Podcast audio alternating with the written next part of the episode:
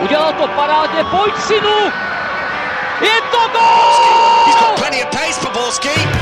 And can he find the finish? Zaplašil. Ale 1 neuvěřitelná záležitost! Teď to chtělo přijedat Karlovi do běhu. Teď to chtělo o chviličku dřív. Heinz.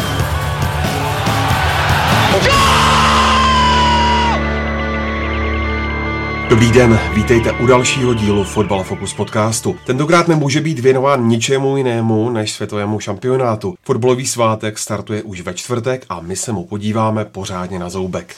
Hlavním tématem samozřejmě bude, jak jsou na tom favorité před úvodem turnaje. Má Německo na obhajobu? Dokáže Lionel Messi Argentínu konečně dotáhnout k titulu? A nebo uspěje jiná fotbalová velmoc? Podíváme se ale také na situaci domácího Ruska, šance nováčků a spoustu dalšího. A o tom všem budou diskutovat Jan Suchan z Českého rozhlasu, ahoj. Ahoj. Jonáš Bartoš z Deníku Sport. Ahoj. A Pavel Jahoda z webu Sport.cz. Ahoj. Od mikrofonu zdraví Ondřej Nováček. Náš podcast k ruskému šampionátu začneme tam, kde turnaj v Brazílii skončil, tedy u finálové dvojce Německo-Argentína. Ta i letos bude patřit k hlavním adeptům na celkový triumf. Titul obhajují Němci. Honzo, jak se jejich tým za ty čtyři roky od finálové výhry 1-0 v prodloužení, kterou zařídil Mario Getze, změnil a co by měla být ta hlavní síla Límanšaftu při cestě za obhajobou? Tak samozřejmě někteří hráči odešli, to víme, Lám, Schweinsteiger, Klose a tak dále a tak dále. No, to jsou ti hlavní samozřejmě. Ale myslím, že taková ta páteř, to znamená Neuer, na stoperech Hummel s Boatengem, Kroos, tak to víceméně Miller, tak to víceméně zůstává a podle mě bude důležité to, jak se bude držet Wernerovi, případně Gomezovi v útoku. Jako já docela věřím Německu, já jsem ho i v typovačce dával na první místo, takže pro mě v to je... typovačce? V typovačce samozřejmě webu České televize, v anketě, lépe řečeno, než v typovačce. Takže já věřím Německu, taková ta kompaktnost, ta věřím, že tam pořád je. Mohli jsme to vidět sami, když hráli Němci z Čechy. Já jsem z toho byl unešený, z toho, jak hráli. Samozřejmě na, let, na letné, v Edenu, pardon, to nebylo až tak skvostné jako v Hamburgu, ale pořád jako ta síla z toho pro mě, pro mě čišela. Jenom snad čtyři góly dostali, takže pro mě Němci jsou jedním z hlavních uh, kandidátů a pokud tam ještě byla otázka, už to nepamatuju, už kecám strašně dlouho na Argentinu, tak tým moc nevěřím. Ještě, ještě nebyla. Nebyla. ještě navážu bude, na, bude. Bude, všechno bude. Ale navážu na to Německo. Já se s tebou souhlasím, asi dokonce myslím, že Německo současné, nebo sestava Německa v současnosti je možná silnější než ta v roce 2014, protože ano, odešly jména jako Lám, Schweinsteiger, Kloze a možná bychom tam našli ještě určitě někoho, ale Němcům se podařilo v podstatě tyhle ztráty doplnit hráči z podobné kvality. Když to vezmeme jenom třeba u Láma, tak Joshua Kimmich, jakým způsobem vyrostl na pravém boku za poslední roky a naopak ti mladí hráči, co, co bývali dřív, Boateng, Hummels, Kroos, tak přesně tak ostra, jak říkal Honza, za tu dobu vyrostla ještě fotbalově víc, má víc zkušeností.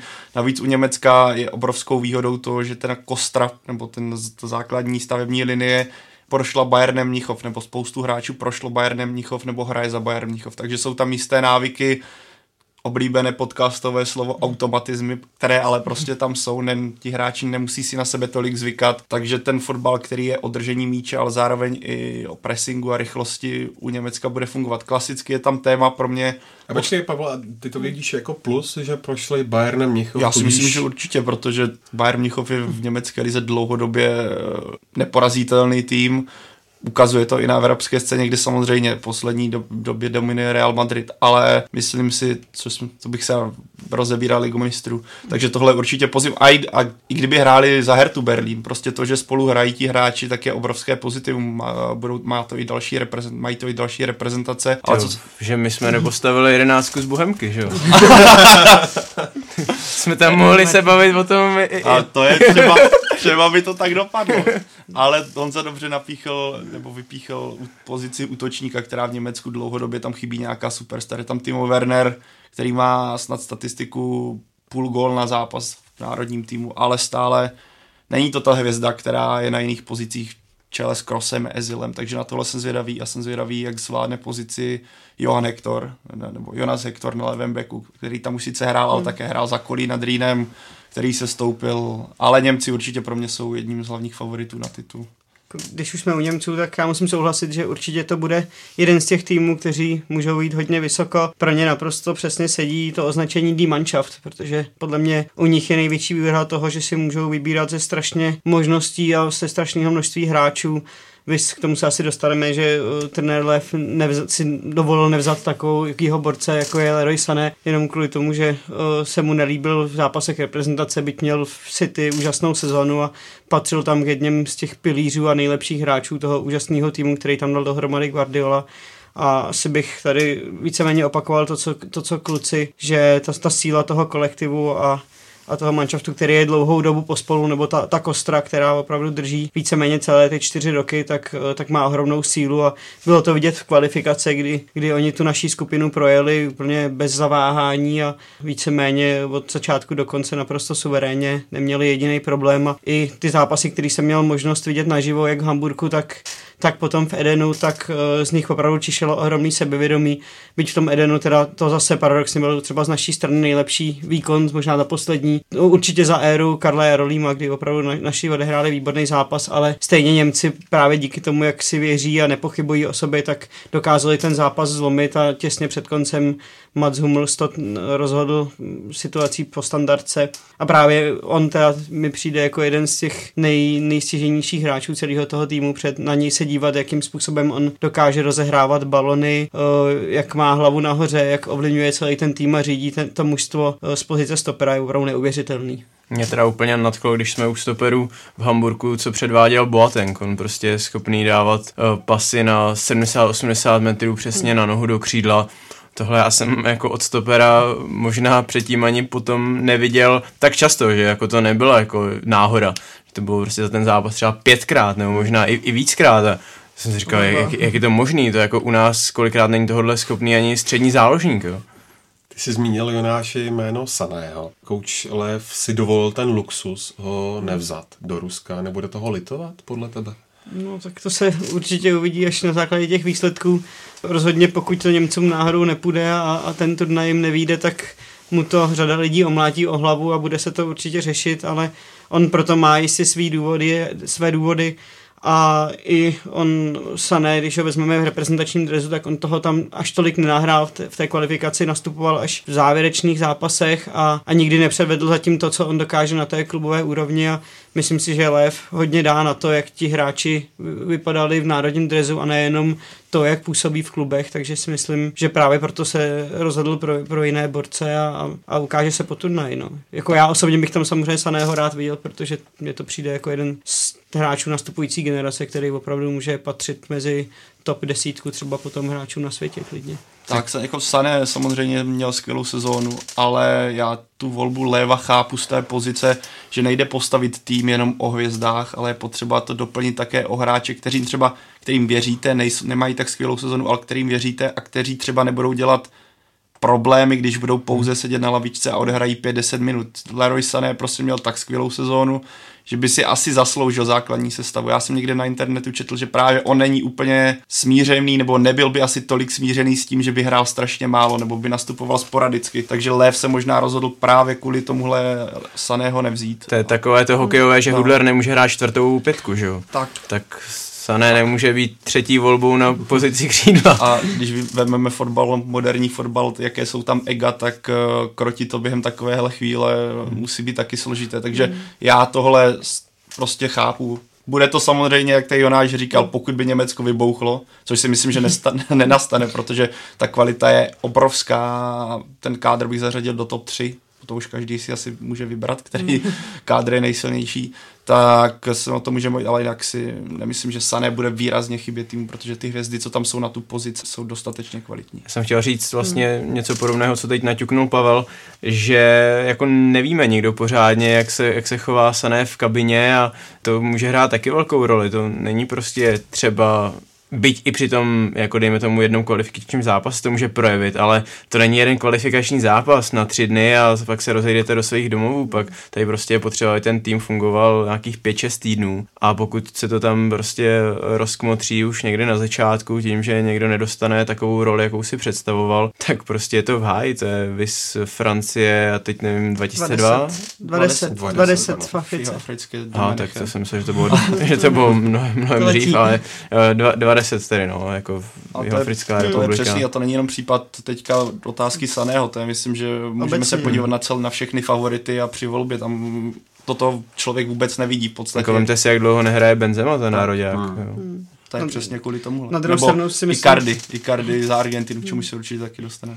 Na druhou stranu, když eh, jsou ty hráči, kteří jedou na takový turnaj a dostanou se do národního týmu, tak si myslím, že drtivá většina z nich si to ego nehoní takovým způsobem jako v klubu, kde jim jde o živobytí, jde jim o to, aby dostávali smlouvy a podobně, zatímco v tom národním týmu by to mělo víc fungovat tak, že ten tým a ty hráči táhnou za jeden provaz, ale samozřejmě nemusí to platit vždy a jak tady říkal Honza, my do těch týmů nevidíme a asi mm, tadyhle, když jsme narazili na Saného, tak asi trenér Lev moc dobře ví, proč, proč ho tam nevzal a proč upřednostnil jiný hráče. Já si myslím, že to fakt jako nebude případ všech hráčů, že by dokázali to skrotit. Jako stačí, když se podíváme na nějaké autobiografie, které vycházely, tam vidíte hodně jako hmm. případů, jak se popisuje, že v podstatě ty hráči si kolikrát přejí, aby ten konkurent si zlomil nohu, když to jako přeženu a podobně. Takže dobře, 95% hráčů to třeba nějak jako skoriguje, ale furt tam může být 5%, kteří to dokážou prostě uh, rozkydat. A pak je tu ještě klíčové jméno na postu brankáře a to je Manuel Neuer, který toho v téhle sezóně příliš neodehrál. Bylo opravdu nezbytné ho vzít? To je taková pozice zase, eh, myslím, že hodně o důvěře, že Manuel Neuer je tak skvělý brankář, nebo respektive bych řekl, tak výjimečný brankář, že on by sám na turnaj nejel, pokud by nebyl stoprocentně připravený.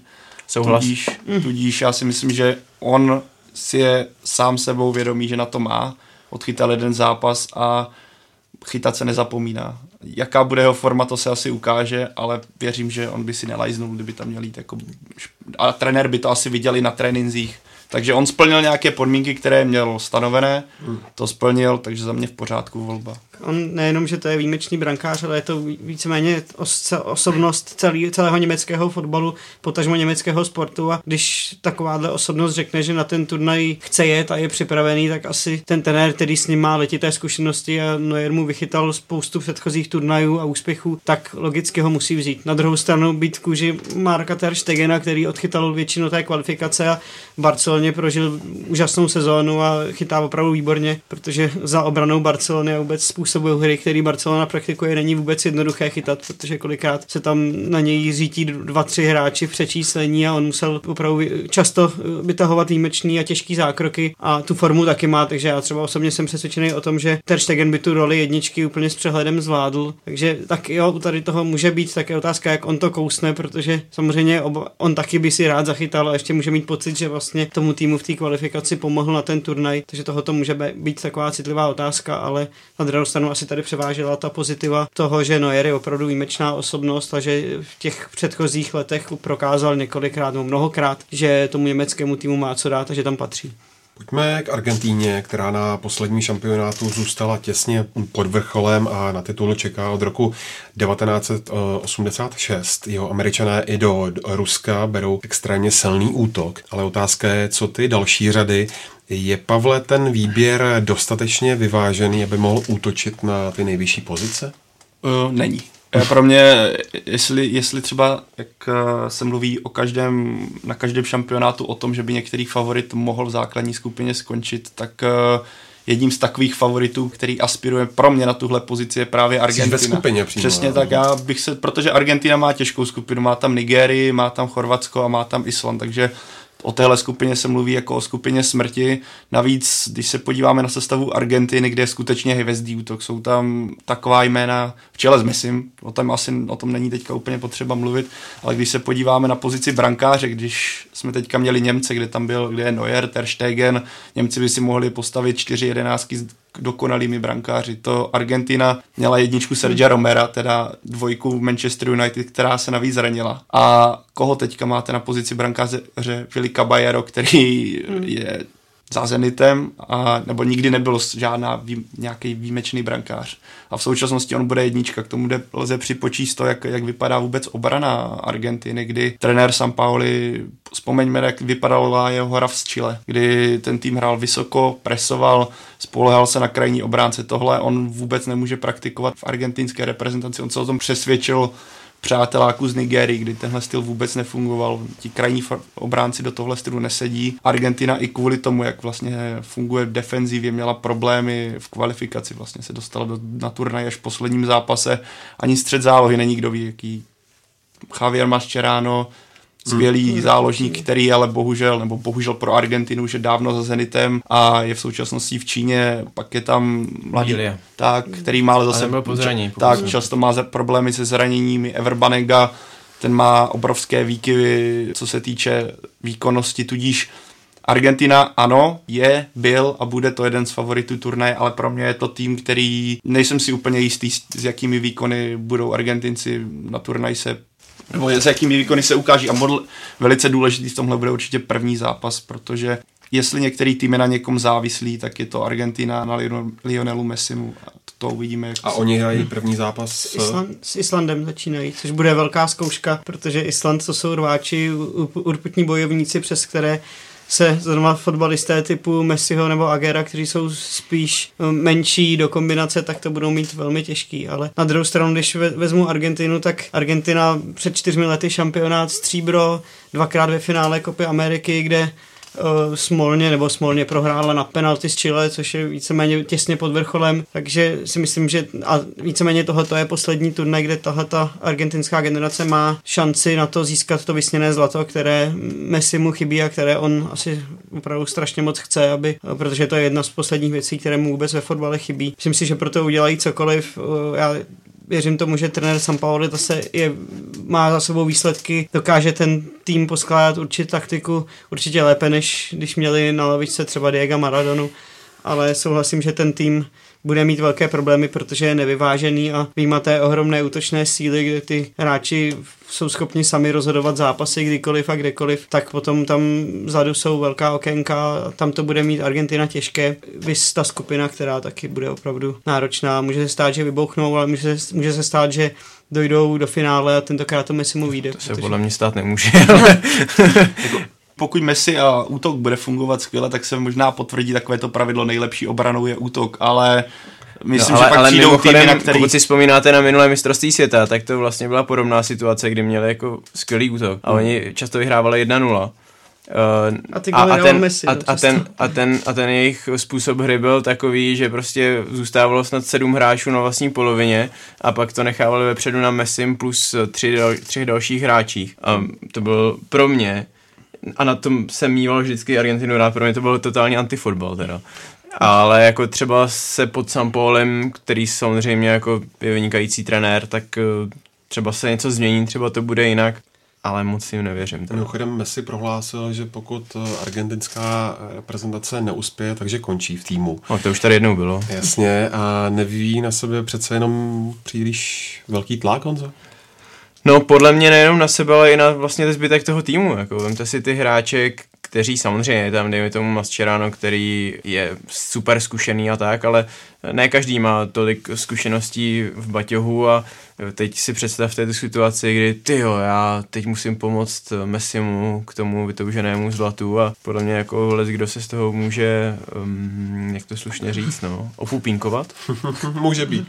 Na druhou stranu, tahle ta parta, která tam jede za Argentinu, tak už společně hraje opravdu řadu let, takže oni všichni moc dobře ví, co to znamená mít Lionela Messiho v týmu a co to znamená hrát s ním a pod jakým tlakem potom ten tým je, když uh, se spolehá na takového hráče a všichni jsou s tím srozumění dopředu, uh, za nic víceméně se neschovávají a je tam si myslím, že řada zkušených hráčů, kteří právě by se z toho opupínkovat nemuseli a mohli by naopak opravdu to zvládnout. Já se přiznám, že já to osobně Lionelu Messi, mu strašně přeju, protože je to hráč, který si za to, co předvádí za ty léta v Barceloně i národním týmu, kdy potom víceméně sám pak ten tým vytáhl kvalifikací v baráži střel v tom klíčovém zápase, nastřílel hetrik a a všichni ho oslavovali a ukázal znovu, jak je výjimečný, tak už si kvůli tomu by si to zasloužil a, a jako bylo by pěkné, byl by to pěkný příběh určitě, který by sledovala celá planeta a všichni by tím žili ještě hodně dlouho po šampionátu, ale je otázka, jestli tohle to není jenom přání a jestli ta kvalita tam může na to být. Tak navíc to by se přezdívá Lionel Messi z deníku sport, že jo? tak kdo jiný by mu to měl přát a fandit mu.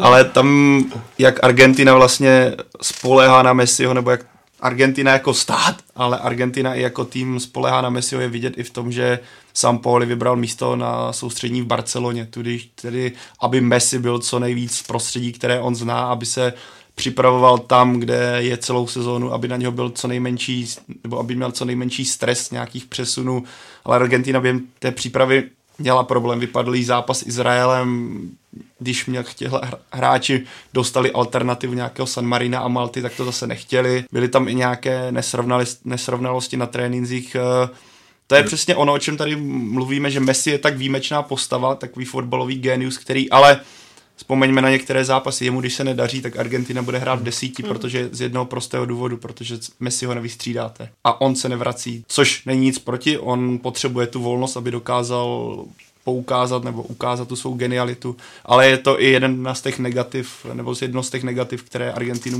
může srazit. Pokud Messi nebude hrát skvěle, může na to doplatit celý tým, protože si myslím, že spousta i těch vězných hráčů bude právě hrát přes Messi. Vzpomeňme, jak eh, český tým hrál při hře Tomáše Rosického, všechno na Rosického a on něco vymyslí.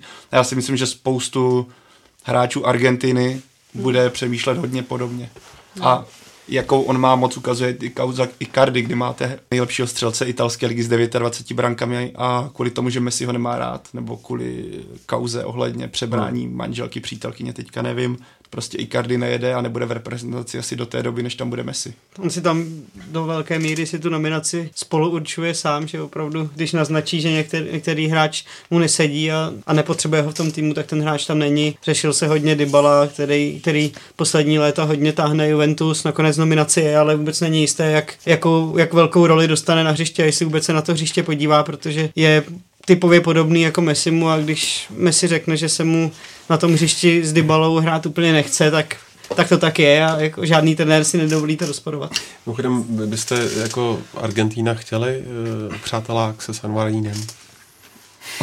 ono je to, bylo by to samozřejmě zbytečné, ale myslím, že místo tréninku by to nebylo úplně tak špatné a hlavně no, by se tam... možná na druhou stranu, když si dáte 11 na 11 eh, jako v tréninku v té kvalitě, kterou tam Argentina má, tak je to možná užitečnější než San Marino. No.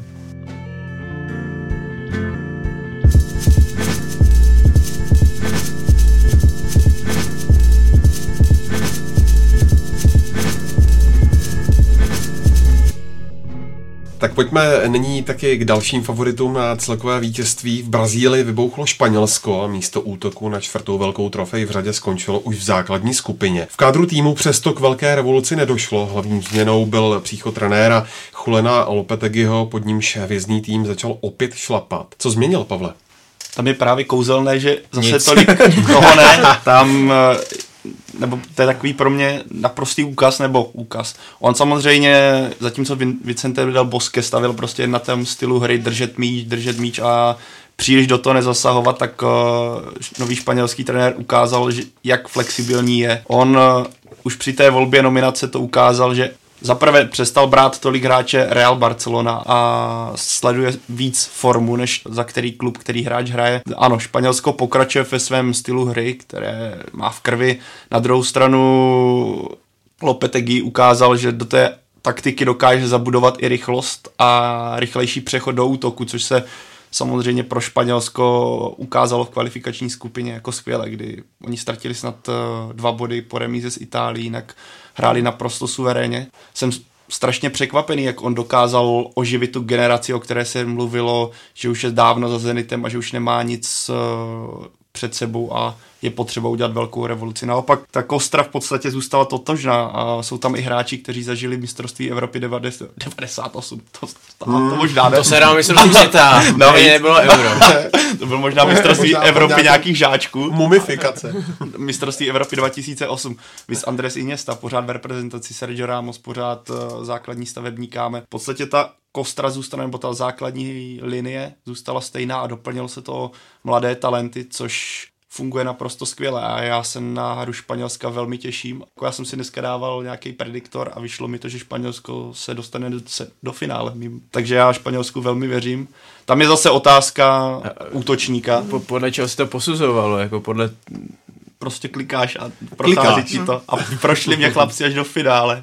Ale tady je otázka třeba útočníka, ale ne, nejde Alvaro Morata, kterému se dlouhodobě daří ve Španělsku, ale tahle sezona byla špatná. A tady podle mě Lopetegui ukázal, jak on přemýšlí, kdy vzal tři útočníky a každého pro jiný, pro jiný styl hry, podle mě. Diego Costa je jiný, Aspas je jiný, Rodrigo je jiný, každý do, jiné, do jiného stylu hry. Navíc Španělsko, jak to ukázalo už dřív, umí hrát bez útočníka, takže Španělsko je strašně nečitelné a dokáže se přizpůsobit soupeři a jsem zvědavý, jest, kdo ho zastaví a jestli ho vůbec někdo zastaví, protože ten tým je strašně silný, když máte eh, kádr postavený na Realu Madrid vítězi ligy mistrů trojnásobnému a Barceloně mistrovi Španělska. Ty hráči se znají naprosto skvěle, ví, co od sebe čekat a teďka s tím novým elánem je to pro mě jeden z favoritů opět. Jako pro každého teda asi. tak jo. on třeba on opravdu, ten Lopetegui do toho umí sahat velmi citlivě do té kostry. Teď na, například udělal v kvalifikaci velmi chytrý tah s tím, že začal stavět víc na Iskovi, který byť třeba nehrál tolik v Reálu, kde to měl složitější pod Zidanem, tak v reprezentaci tu roli dostal klíčovou a odvětšil se výtečnými výkony a naopak třeba v kádru už není Cesk Fabregas, který sice v Chelsea pořád patří k hráčům základní sestavy, ale ten už tady cítil, že je třeba stavět spíš na Iskovi než na Fabregasovi a vyplatilo se mu to. On to opravdu umí postupně doplňovat, nedělá žádné velké převraty, protože moc dobře ví, jaké výjimečné hráče tam má a proto třeba ještě v týmu zůstává Iniesta, pro kterého je to taky poslední velký turnaj a určitě nějaký prostor dostane, ale on hlavně má opravdu strašně širokou škálu hráčů, kdy může uh, vybírat i na to právě, jakým stylem chce ve kterých zápasech hrát, tak na to postaví hráče a to se opravdu bude těžko jakémukoliv soupeři bránit takovýhle tým. Se Španělskem v rámci skupiny B jsou i Portugalci, kteří na šampionát přijíždí jako úřadující mistři Evropy. Honzo, mohl by tým kolem Cristiana Ronalda dosáhnout na něco podobného i na světovém šampionátu? Ne. Byla to příliš velká náhoda, myslíš? já, já bych neřekl neřek náhoda, to zase jako ne, ale ale už když si připomeneme tu cestu Portugalska, to mohlo vypadnout už skoro v základní skupině. Jako náhoda bych neřekl, to by bylo jako až urážlivé vůči Portugalsku, ale myslím, že tolik jako těch okolností se nesejde, aby se to zopakovalo. Nemyslím si, že by Portugalsko snad mělo skončit základní skupina, což jsem někde i viděl v nějaké předpovědi, nevím, jestli to nebylo Co u vás, Já, já si dokonce, až si to dopovíš, tak já ti řeknu, proč by mohlo skončit. Protože si to možná, já, že to je možné z těch favoritů opět, který by mohl padnout. Jako stát se tam může, já si to teda nemyslím. A co by mu ale... mohlo vylámat zuby nejvíc podle tebe? Těžko říct, no, co, co konkrétně, no, jako myslím si, že tam není prostě na tolika postech eh, taková kvalita, zkrátka. Hmm.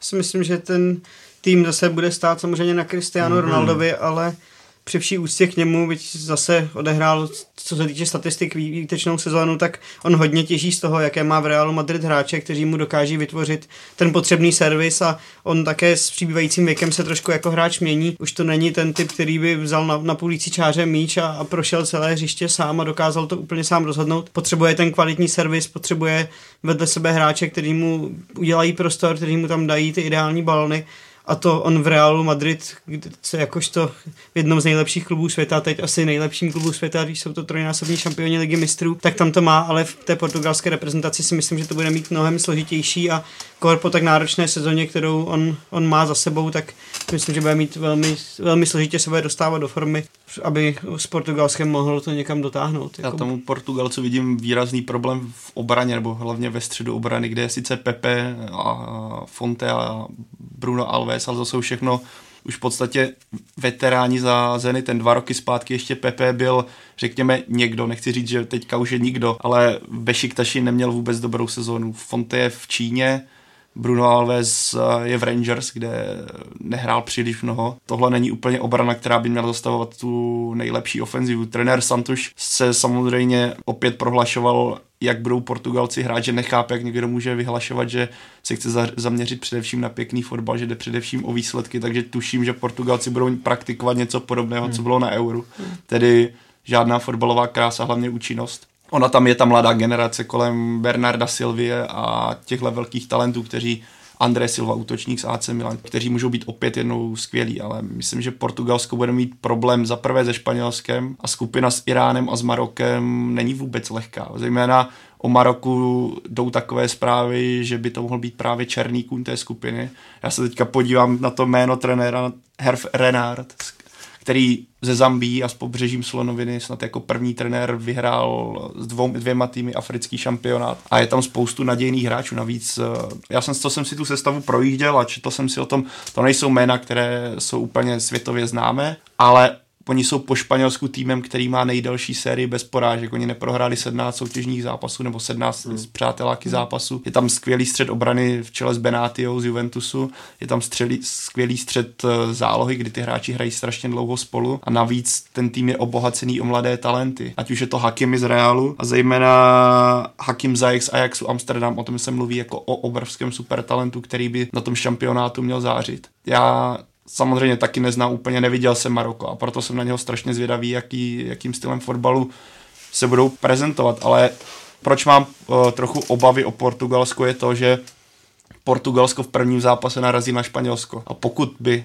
Španělé vyhráli, Portugalci prohráli a budeme se bavit o tom, že Maroko by mělo teda bojovat o ten postup a porazilo by Irán, tak Portugalsko je po prvním zápase pod obrovským tlakem. A, a hned potom hrajou spolu. Pře- hmm, právě. To nevím, jestli znáte, to, to rozhlasování. Ale... Takže to, to tak? v podstatě pro Portugalsko by v ten moment mohl ležet být klíčový zápas celého turnaje. A skutečně, jestli na, něk, na některý tým upozornit, který není takhle známý, tak je to podle mě Maroko, které může ukázat velké věci.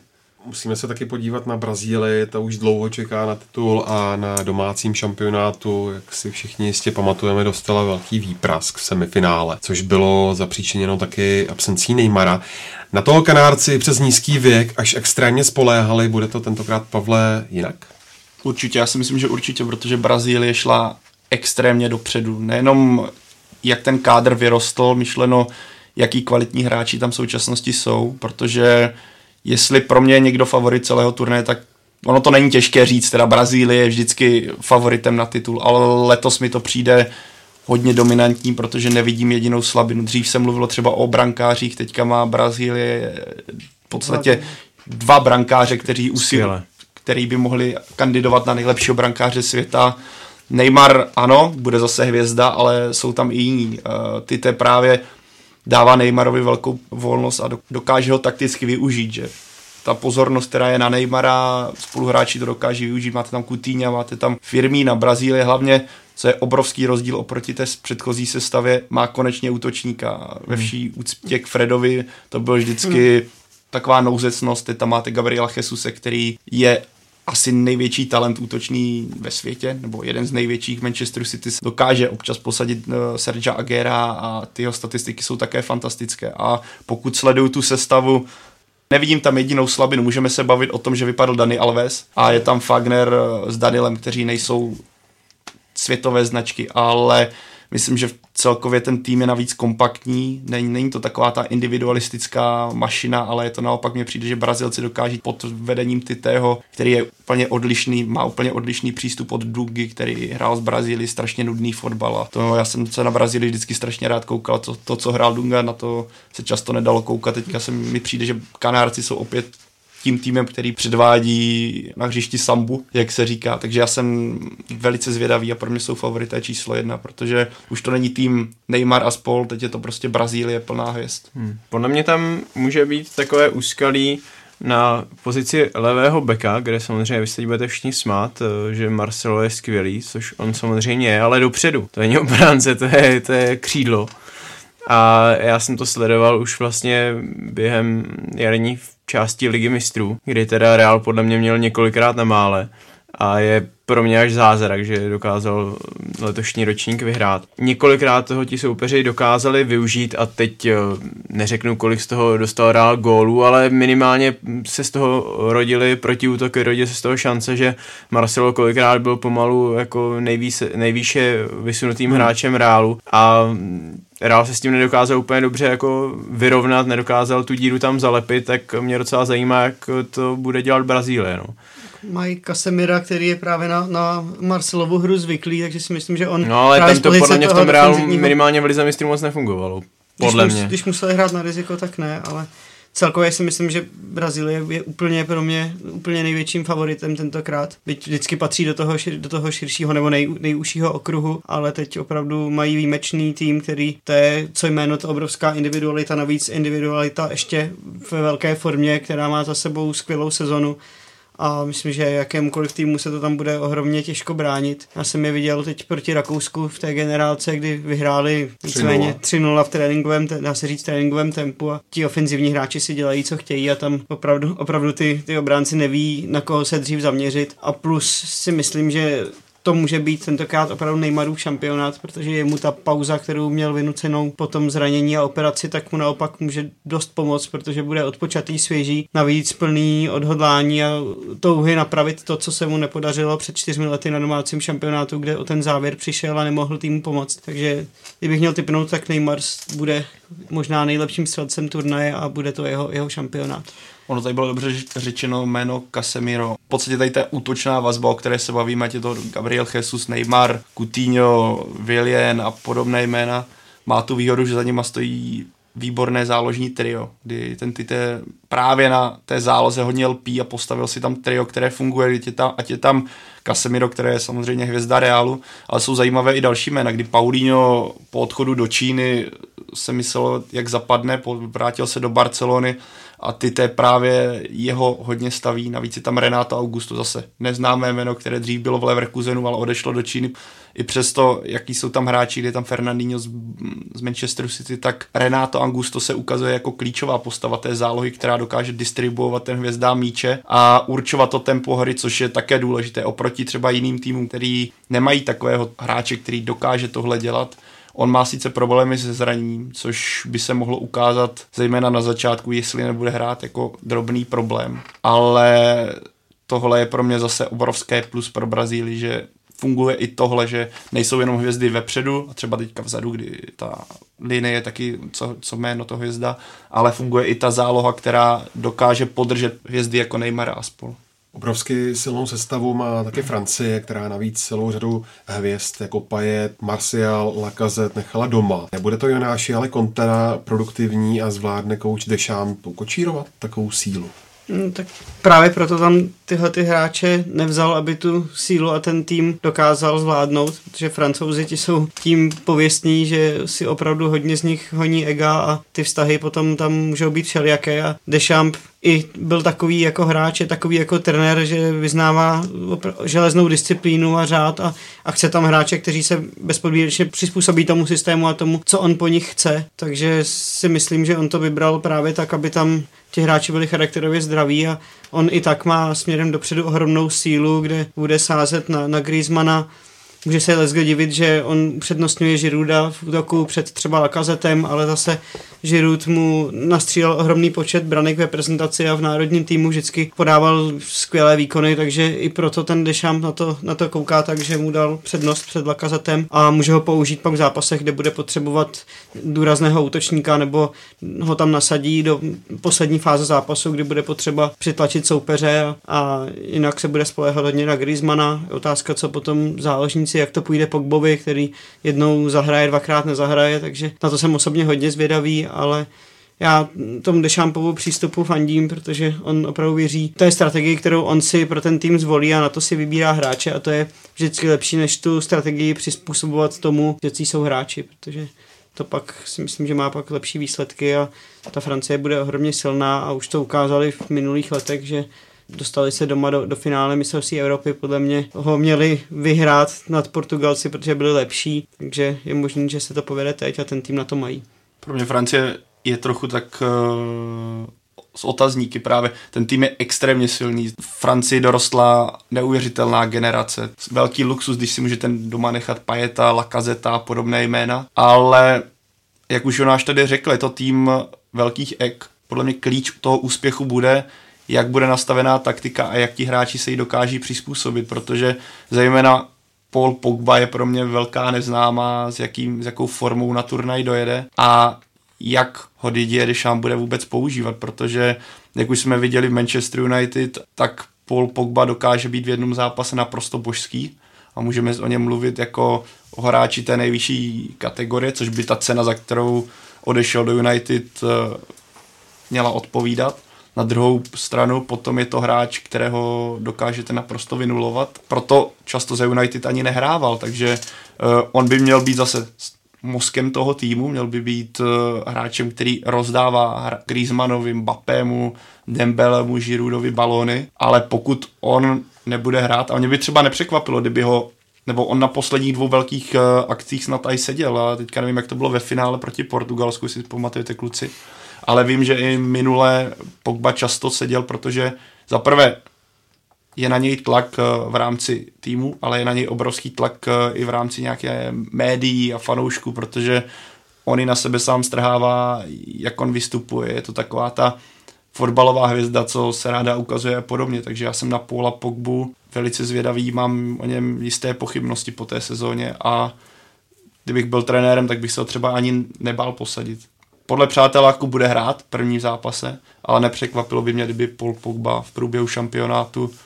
si sedl na lavičku. Na druhou stranu třeba bude Paul Pogba v 11. turnaje a budeme se bavit o tom, jak hrál skvěle, ale u něj mám skutečně takový otazníček, že si nejsem vůbec jistý. Hmm. Na, na Euro třeba mě se jako moc nelíbil, se hmm. přiznám. Mě pro mě... Jak... Přesto zase třeba na Euro, co si vybavuju, tak zase on hrál hodně zataženě, že měl spíš defenzivnější úkoly a on tou svou robustní postavou, pokud bude mít chuť a vůli se přizpůsobit tomu týmu, tak on mu nemusí pomáhat jenom tím, že bude tvořit a bude tím rozdílovým hráčem dopředu, protože tam Francie má těch hráčů na takovouhle práci víc než dost, takže on třeba může být platnější tím, že bude pomáhat černou prací vzadu a bude takovou spojkou v tom týmu právě pro, pro Griezmana a další ty ofenzivní hvězdy a třeba to bude klapat. Já si myslím, že on to v sobě má, ale jde o to, aby to potvrzoval to... a hrál pravidelně na té nejvyšší úrovni, což Právě. už by měl, protože v tom věku je. Tam bude asi klíčové, jestli jak, jakou pozici mu Dešám dá, protože máte za, má za sebou Kanteho, který dokázal, zejména v Leicesteru i v Chelsea, dokázal, že má dvoje plíce a dokáže odmakat za v podstatě celý tým. Černou práci dokáže udělat, bude hrát asi Blaise Matuidi, Matidy z Juventusu, který dokáže lítat od vápna k vápnu tež. Takže tohle by pro mě značilo, že Pogba bude mít trochu volnější pozici na to, aby hrál a ukázal to, co má v nohách, což on má v nohách geniální schopnosti a akorát je potřeba potvrdit a musí, on podle mě musí nějak trochu potlačit své ego, protože nebude to stát jen na něm. Je tam Griezmann, který je něco podobného, je to klíčový hráč Atletika Madrid, takže z tohle mám když si vzpomeneme přesně na ten zmíněný rok 2010, když to v kabině Francie vypadalo tak, jak to vypadalo, aby po prvním třeba neúspěchu se tam nezačali mlátit trošku na cezeně a nedopadlo to úplným fiaskem, ale v současnosti bych řekl, že Francie může útočit bez, bez větších problémů na titul. Kdyby se mě někdo zeptal, jestli má Francie na titul, řeknu ano, ale musí se to sladit a musí to fungovat. No a skvělou generaci má taky Belgie, která ale z posledních dvou šampionátů převezla pouze čtvrtfinálovou účast. Honzo, dozrál podle tebe už ten tým kolem Azarda a De Bruyne eh, k tomu, aby zaútočil na ty nejvyšší příčky? No tam bys mohl klidně jmenovat těch men hmm. 10, 12, možná 15, protože to je fakt na to, jak je to relativně malá země, tak těch individualit i samozřejmě, teď to nemyslím nějak vůbec zle, ale i díky vlastně té genetické příměsi, řekněme, tak těch individualit skvělých eh, je tam fakt spoustu, ale podle mě, zvlášť když si mohli dovolit i Nine Golana nechat doma, ale podle mě jich je tam možná až moc a jsou to přesně takový ti jajínci, kteří... Mnoho kohoutů. Mm, kteří podle mě, já na jednu stranu bych jim to docela přál, ale spíš by mě překvapilo, kdyby se tam dokázali jako týmově poskládat, kdyby to nebylo o tom, že já chci dát víc gólů než ten druhý a chci se víc ukázat. No, přiznám se, že Belgie je jeden, jedním z těch týmů, o kterých se mluví jako řekněme těch eh, širších favoritech, nebo o širším okruhu favoritů z těch týmů, kterým já příliš nevěřím. A hlavně, hlavně je to kvůli tomu, jako o kvalitě se vůbec nemusíme bavit. Azar, De Bruyne, Lukaku a tak dále a tak dále. Těch je tam fakt spousta. Ale nejsem úplně si jistý, že to klapne po té týmové stránce, i když si říkám, že když tam máte v realizačním týmu takového hráče jako Henry, což podle mě byl skvělý tah, že ho tam vzali, protože jako od takového uh, pana fotbalisty, jedno z nejlepších za posledních 20 let, si jako ty uh, rady vemete úplně jinak k srdci, než, než jako od kohokoliv jiného a i třeba jako apel, řekněme, na tohleto prosazování spíš kolektivu než uh, osobních zájmů. Třeba to vyjde, třeba to vyjde. Pro Belgii přesně to je ona, ona věc, taková ta zlatá generace, o které se mluví už vlastně od mistrovství 2014 Uh, na Belgii to okamžitě zvyšuje ten tlak, ano, oni jsou skvělí, ale já mám taky z nich takové obavy a to je v podstatě, když si vezmeme tady tyhle velké týmy, tak tam jsou tak malé rozdíly, co se kvality týče, že to bude spíš o nějaké nastolené, nastolené atmosféře v kabině, zvládnutí té psychiky a pak o nějaké taktice. A třeba když si vzpomeneme na přátelák Belgie, Mexiko, který skončil 3-3, tedy žádný tragický výkon, ale Kevin De Bruyne po tom zápase řekl, že Roberto Martinez naprosto nezvládl taktiku, že s takovou taktikou nemůžou nikdy uspět. A tohle řekl do belgických médií, takže to si řeknete, jak to asi v té kabině může vypadat a jaký respekt má mezi hráči Roberto Martinez i při tom, že máte za sebou Thierry Henryho. A tohle, když čtete, tak si říkáte, OK, ano, Belgie má neuvěřitelnou generaci, ale vzpomeňme na Anglii, která měla hmm. na přelomu, nebo kolem roku 2000 také z generaci, o které se mluvilo, že konečně musí vyhrát mistrovství světa a jak to dopadlo, nikdy to nevyšlo.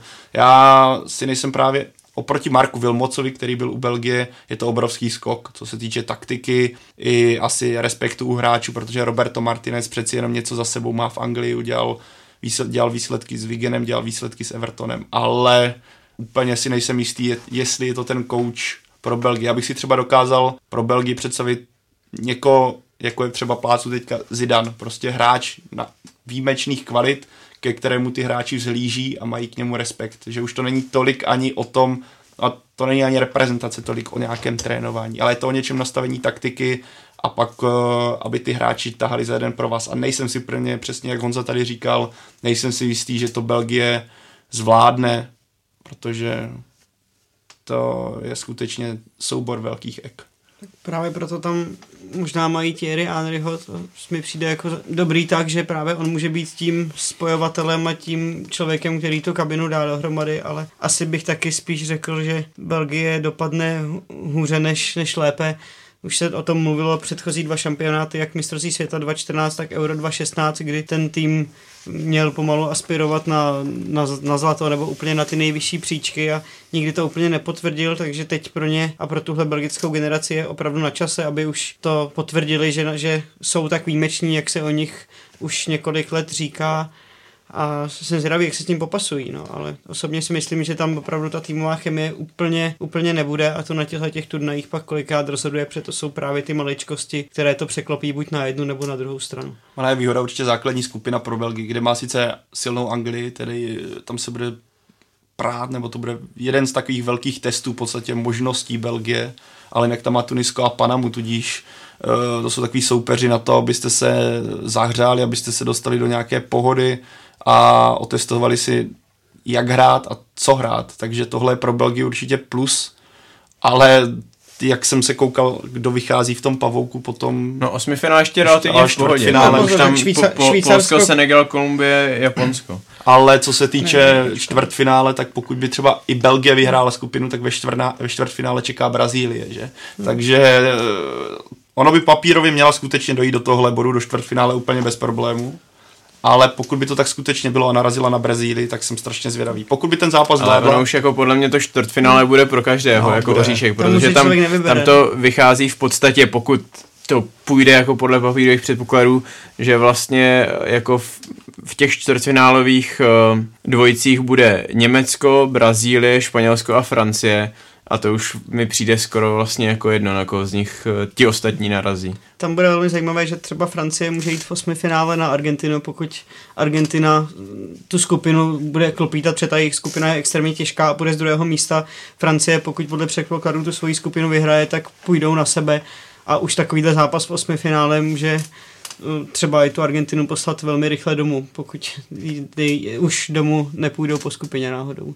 Takže. No a pak tady taky padlo jméno Anglie, eh, co říci k ní, na ten výběr, který v celku hodně pozitivní já, Já se budu opakovat uh, z té ankety webu České televize, já jsem tam psal, že pro mě to je černý kůň, pokud to není urážka pro kolebku fotbalu, když se o ní mluví jako o černém koni. Podle mě to je tým, který fakt může toho dokázat uh, hodně. No. Je tam namíchaná jak uh, nějaká ta zkušenost, ale hlavně to dravé mládí. Myslím, že právě Anglie by mohla tím týmovým pojetím, že by to mohlo být takový vlastně opak té Belgie. Uvidíme to ostatně už ve skupině, jak uh, si budou počínat uh, tahle z mého pohledu jako rozdílná pojetí. A ten útok je, je skvělý, vlastně takový útok nebo takovou um, útočnou řadu, řekněme, jako má Anglie, tak má jenom pár výběrů na šampionátu. Hmm Myslím si, že i vlastně má lepší než někteří třeba spolufavorité toho turnaje, podle mě třeba lepší než Španělé, eh, nebo minimálně srovnatelný jako Španělé.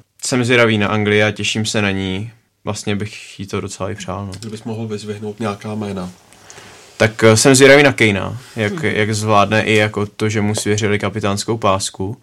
Um, na to jsem zvědavý, zvědavý určitě. No a pak, pak i třeba jak eh, Rashford zvládne takový vlastně první světový šampionát, pak... No, z toho moc nenahrál, jo, Manchesteru, hmm. takže to pro ně bude určitě složitější. Ale to jsem slyšel tak teďka v tom posledním přáteláku byl skvělý. A teďka si vrátím se trochu k Němcům, jestli Němci mají nějakou kostru z Bayernu Mnichov, tak výhoda Anglie, kromě té, tak je Tottenham, kdy máte v podstatě no. od obrany až eh, počínaje do útoku máte přesně Kane, Dele Ali je tam Dyer, měl by tam být napravo Trippier, takže to jsou hráči, kteří prostě ví, co od sebe čekat. Navíc, když to doplníte o jména jako přesně Marcus Rashford, který je neuvěřitelně rychlý, Sterling. na druhé straně Sterling, eh, hmm já jsem se koukal, Gareth South, Southgate asi plánuje hrát 3-5-2 systém cca, takže na, já na tohle jsem velice zvědavý, jak to Anglii bude fungovat, ale hráče na to má. Uvidíme. Jako pokud bych měl třeba vypíchnout slabiny, jak jsi říkal, hmm. kde je silná stránka nebo jaké jsou hvězdy, tak pro mě je to právě trochu obrana hmm. a brankář. Hmm. Celkem hmm. mě překvapilo, hmm. že... Brankáře rozhodně světového tak, nemají, no. Že Joe Hart, ano, Joe Hart v Turíně, Joe Hart ve West Hamu, to bylo zklamání. Na druhou stranu Joe Hart odchytal celou kvalifikaci a udržel sedm čistých kont, kdy Anglie snad dostala tři góly za celý hmm. turnaj, teda za celou kvalifikaci hmm. a stejně se na turnaj nedostal jedou tři brankáři, kteří nebyli na žádném velkém turnaji, což je jedna věc. Druhý faktor jsou ti tři stopeři, kdy vezmeme uh, Stones uh, Manchester City neměl povedenou sezónu, Cahill OK a na pravém stoperovi z té trojice hraje Kyle Walker, který normálně Manchesteru City křídelní back, takže tohle je pro mě trošku neznámá, jak to bude fungovat. Na druhou stranu zase Kyle Walker hrál v Tottenhamu, hmm takže další nějaká, nějaké pojítko. Jak říkal Honza, řekl to přesně, já se na Anglii strašně těším a jediného, čeho jsem litoval v tom prediktoru, že jsem ho dal, na, že jsem Anglii dal na první místo ve skupině a narazila ve čtvrtfinále na Brazílii, kde jsem teda musel pustit dál Brazílii, ale... Jaký pak musel? A já prostě Brazílii, věřím, vidíš, to prostě nešlo, tam ne, nejel vlak, ale na druhou stranu věřím, že Anglie by klidně mohla konečně dojít do finále a mohla to i za určitých podmínek vyhrát, protože ten tým nechybí mu rychlost, agresivita, dynamičnost. Já skutečně, pokud to bude fungovat ve hře dozadu a pokud ten tým se naučí, bude fungovat v tom systému, který je moderní a je ale těžký na zvládnutí, a, tak pokud tohle bude fungovat, tak Anglie může skutečně porážet ty nejlepší týmy, protože ty hráče na ty skutečně na ty křídelní beky, kteří jsou pro tenhle systém strašně důležitý a pokud nefungují, vys Argentina, tahle hráče prostě nemá a Anglie má, tak pokud uh, to bude fungovat, tak uh, skutečně těžko zastavitelný tým. Tam je ještě důležitá osoba Gareta Southgate, na kterého jsme tady trošku zapomněli, že si myslím, že po dlouhé době má Anglie skutečně na své lavice velkého trenéra, který to mužstvo umí připravit a on už měl v Anglii výsledky s 21, ze které si postupně tahá právě řadu těch hráčů, těch mladých nových dravců, kteří teď vlastně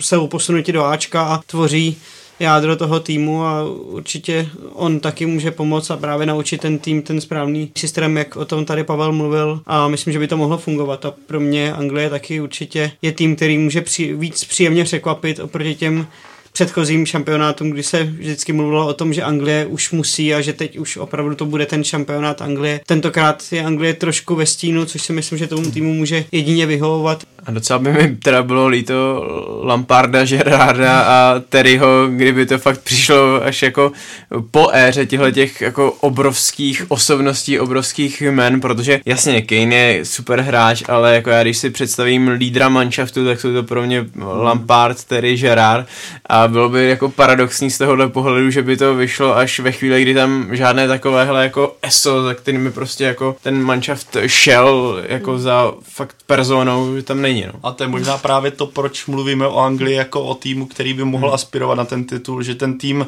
nemá takové ty lídry ala Lampard, Gerard, můžeme se bavit o Runim, který měl mít zase hmm. pozici jistou.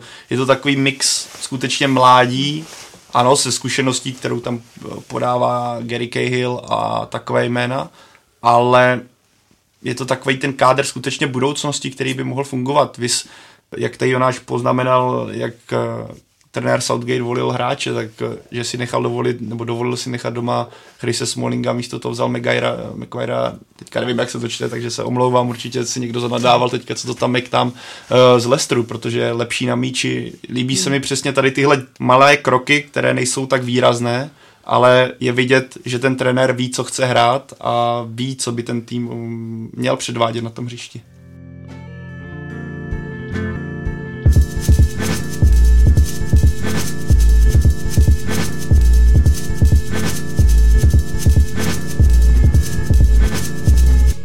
Světový šampionát ale není jenom o favoritech a na šampionátu se představí taky celá řada zajímavých výběrů, ať už zábavných, nebo nudných.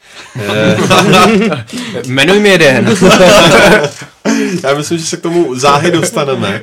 Ne v zrovna ideální pohodě se nachází například Rusko, které před šampionátem bojuje s celou řadou problémů. Honzo, překvapilo by tě vůbec, kdyby domácí výběr skončil už v té základní skupině? Ne. Eh, ne, jako podle mě Rusko je manšaft, který by byl naprosto bez šance se tam kvalifikovat, kdyby nepořádal mistrovství světa. Samozřejmě by si někdo řekl, jak to my se současným českým výběrem můžeme kritizovat, ale podle mě to je průměrný, spíš možná podprůměrný evropský tým v současné době, takže uh, ono se to může velmi jednoduše obrátit proti mně, když eh, to bude všechno jinak, ale na Uruguay podle mě stačit, eh, stačit nebude jasně a jako Saudská Arábie to předpokládám, že ano, ale jako může se stát, že nepostoupí ze skupiny. Mě by nepřekvapilo právě, hmm. i kdyby třeba ze Saudskou Arábii měli obrovské problémy a třeba Saudové vyhráli, protože hmm. já když vidím tu ruskou sestavu, tak to jsou... Hmm. Já upřímně moc nechápu ruské fotbalisty, nebo problém celého ruského fotbalu tkví v tom, že ti hráči jsou lídní chodit ven. Je to tým, který je složený jenom z ruské ligy, víceméně. Přes, přesně hmm. tak. Neze ani Neuštetra, no, jo, takže. A ti hráči nemají vlastně konfrontaci s jiným druhem fotbalu, hrají prostě pořád ruskou ligu. Oni se tam mají krásně, oni mají krásné peníze, zůstávají doma, tedy mluv, mohou mluvit rusky, nemusí se hnát do nějaké angličtiny. Je to prostě pohodlný život, který někomu může stačit, ale pro rozvoj ruského fotbalu případ Alan Zagojev je pro mě úplně vzorový ruský hmm. fotbalista, ruské mentality, ale jsem, já nevím teda, jak to bylo samozřejmě z požadavky na přestup, ale věřím, že svého času on byl takový talent, že jsem mluvil o Manchester United snad v době Alexe Fergasna a podobně a nikdy neodešel z CSK a podle hmm. toho to také vypadá. Teďka je průměrný záložník nebo nadprůměrný ruský záložník a těch případů v ruském uh, provedení bychom si mohli ukázat ne, několik a to je, na tohle naráží celý ruský fotbal, pokud nemáte kluky, kteří jsou v zahraničí, tedy jsou i vzory, řekněme, pro nějaké ruské hráče, ano, chci jít ven, naopak se, jste vzory, ano, zůstaneme tady a bude dobře, budu hrát v reprezentaci, budu se mít krásně. Je to špatně, celý ten systém je špatně a zase vrátím se k prediktoru, já jsem typl Rusko, že nepůjde ze skupiny a bude to hodně záležet o tom, jestli Egyptu bude hrát Musalah, jestli se uzdraví nebo ne, protože to je tým jednoho hráče a pokud ano, tak věřím, že Rusko zůstane v základní skupině a celkem za tenhle přístup, který mají ruští hráči, bych jim to i dokonce přál. Tak ono, když se podíváme na tu jejich skupinu, tak to pomalu vypadá, jak kdyby si Rusové nějak chytře nalosovali, protože si myslím, že málo která skupina z těch ostatních je hratelnější, než, než má tady domácí manšaft. Takže žádná. No, takže já si myslím, že právě díky tomu nakonec asi z té základní skupiny s odřenými uši, ušemi o, prolezou. Ušima? Ušima, pardon. odřenýma ušima prolezou a, a dostanou se do finále, což bude potom moc pan Putin o, prodat jako úžasný výsledek, že, že prošli ze skupiny a, a Možná to je jediná chyba, že není No. Putin na soupisce. Tak, ano, a to, to, by, to by bylo hodně velké skóre. Jinak si myslím, že za tohle to bude opravdu jejich maximum, co můžou předvést tím týmem, co tam mají. Oni vlastně v roce 2008, což je 10 let, tak byli čtvrtí na, na mistrovství Evropy, dostali se do semifinále, Hráli měli, super fotbal. hráli krásný fotbal, měli jedinečnou možnost po, pokračovat, něco Hmm. nastartovat a to je přesně o čem tady mluvil Pavel, že, že oni to naprosto nevyužili a ještě ve spojení s tou jejich povahou, která hmm. bývá často pohodlnější a s tím, že ty největší ruské kluby jim raději nasypou peníze a udrží si ty hráče doma, než aby je zkoušeli konfrontovat víc se západním stylem fotbalu a vůbec s jiným stylem špičkového světového fotbalu, tak, tak se dál nerozvíjí a pak to dopadá takhle, že oni už ví nějakou dobu, že budou, budou pořádat mistrovství světa, že to pro ně může být šance, jak ten tým ukázat a měli by se na něco nejlépe připravit a oni to podle mě úplně, co se týče sportovní stránky a přípravy toho týmu, tak to úplně zabili, dá se říct a ten tým vůbec není připravený a nemůže aspirovat na nic jiného, než opravdu postup z téhleté nejhratelnější skupiny. Tam bylo povolání Ignaševiče, který snad byl už v reprezentačním důchodu, jsou je to veterán, ne- nevím teďka kolik z bratrů Berezuckých tam je, jestli jsou tam dokonce oba. Už nejsou. Už nejsou, tak a fakt To je pro mě zklamání, No, teda. Berezucký, Berezucký, Ignaševič. Tak, ale přesně jak říkal Jonáš, tady si vzpomeňme Aršavin, Pogrebňák, Pavlučenko, Žirkov, to byli hráči, kteří hráli v Premier League a, a dokonce v elitních týmech. Teď prostě tohle je velká ztráta pro Rusko a Kokorinové a podobné typy to nespasí. Pokud dojdou do osmi finále, OK, je to i tím být v jiné skupině, tak zhoří jako papír, ale prostě Rusko, měl by někdo, kdo tam vede fotbal, si na to sednout a trošku se zamyslet. I ti hráči sami by se nad tím měli trochu zamyslet, ale tak když vám budou chodit na, na konto takové tučné odměny, tak asi to zase není taková bolest. Doteď tam vedl fotbal Vitalij Mutko, no, takže... A právě proto je celkem překvapivé, že ty výkony nejsou o, to, o tolik lepší. Tradiční otázkou, která se pokládá snad před každým mistrovstvím světa, je směřována k africkým celkům. Na turnaj se dostal Egypt, Tunisko, Nigérie, Maroko a Senegal. I Jonáši má některý z těch celků na to, aby jako první tým z černého kontinentu postoupil do semifinále. Podle mě rozhodně ne. To nevidím tam z těch týmů nikoho, kdo by mohl se dostat dál než do osmi finále. Jak si myslím, že tady se bude projevovat ten velký rozdíl mezi těmi opravdu špičkovými týmy a pak mužství, jako jsou tyhle celky z Afriky. Mluvili jsme tady o Maroku, to může být opravdu příjemné překvapení, ale jinak tam si myslím, že Nigérie, Senegal. Nigérie by mohla být zajímavá, ale zaprvé teda mě zklamali hodně, jak, na, jak, se jak, jakým způsobem se předvedli eh, proti českému týmu, hmm. kdy se víceméně teda hodně už šetřili na to mistrovství, že to šlo jejich poslední zápas a ti hráči se asi nechtěli zranit, ale ani tak, jako bylo to bez nasazení, bez nějaké nadstavby, takže by to přišlo opravdu jako podprůměrné mužstvo, které vůbec na tom mistrovství světa pomalu nemá co dělat, pokud bude hrát takovýmhle stylem. Samozřejmě předpokládám, že na tom turnaji pak se předvedou o něco lépe, než co předvedli proti, proti českému A týmu. ono se blbě hraje, když hrajete v Anglii, myslím ve Wembley se hrálo, pak přijdete do Rakouska, kde je 30 lidí a... Rozhodně se z toho Ono- zápasu nedají dělat žádné závěry, ale No, ono, jako kdybys to bral podle přáteláků, tak teď eh, bych se nerad mýlil, ale Němci vlastně předtím nevyhráli asi Před pět nebo pět, šest, pět zápasů nevyhráli. No. šest přáteláků v řadě, jo, jasně, takže... to je, určitě to jsou zápasy testovací, ale jenom říkám, že mi to zaujalo, že mě tam, že jsem se na ně těšil, byl jsem na ně zvědavý, jak, jak se předvedou a, a hodně mi zklamali. Ale oni nepostupí kvůli tomu, jakou mají skupinu. Že to A, je a hlavně bych extrémní. teda neargumentoval přáteláky před Pavlem Verbou. Nás neposlouchá. A Nigerie má tu smůlu, že kdyby byla ve skupině A, tak se tady asi bavíme o tom, že je to jasný favorit na postup. Tam je Přesně skvělá tak. generace, co se útoku týče, ale mají slabého brankáře. A, a slabého. Mikel, ten to tam... Je A, tam a, Pavle. a je, je tam Mikel, dokonce kapitán. No tak, Tak vidíš. to, to je důležitý faktor, tím zdravíme a zdravíme oby Mikela do Ruska, ale teda nevím, jestli tam vlastně ještě je, to bych si zase mohl naběhnout s Mikelem, ale faktem Nigerie je, Nezabrušuj. nezabrušuj, tým budoucnosti na, na to, jak že z Afriky bez urážky, tak je strašně silný, ale bohužel narazil na tu skupinu. Ono v ideálním případě, kdybychom se skutečně bavili, že Maroko to zvládne nějakým způsobem, Egyptu se vrátí Mosalah a dokáže to, tak máme druhý tým.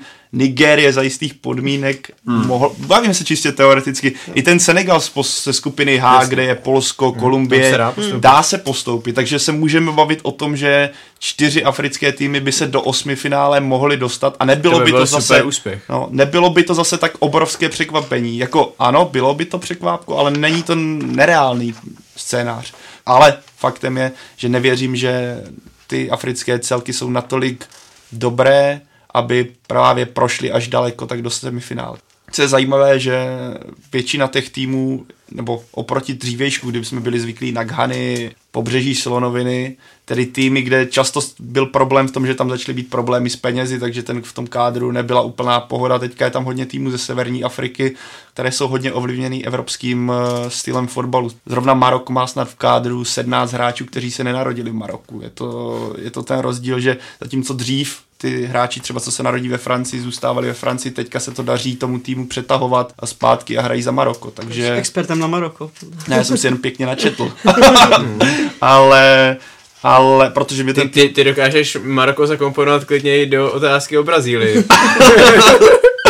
Ne, třeba vyhoří strašným způsobem, o tom jsem, bude, bude mi to předhazováno, ale pro mě je to takový ten tým, kde skutečně, který je neznámý, ale mohl by dojít daleko. Ale i Senegal, Sadio Mane měl fantastickou sezonu v Liverpoolu a jak jsme tady řekli, ta skupina H není neproustopná, ale nevěřím Afričanům, že by na tomhle šampionátu došli do semifinále. Jestli dojdou do čtvrtfinále, i aspoň jeden z nich, tak to bude pro mě příjemné překvapení.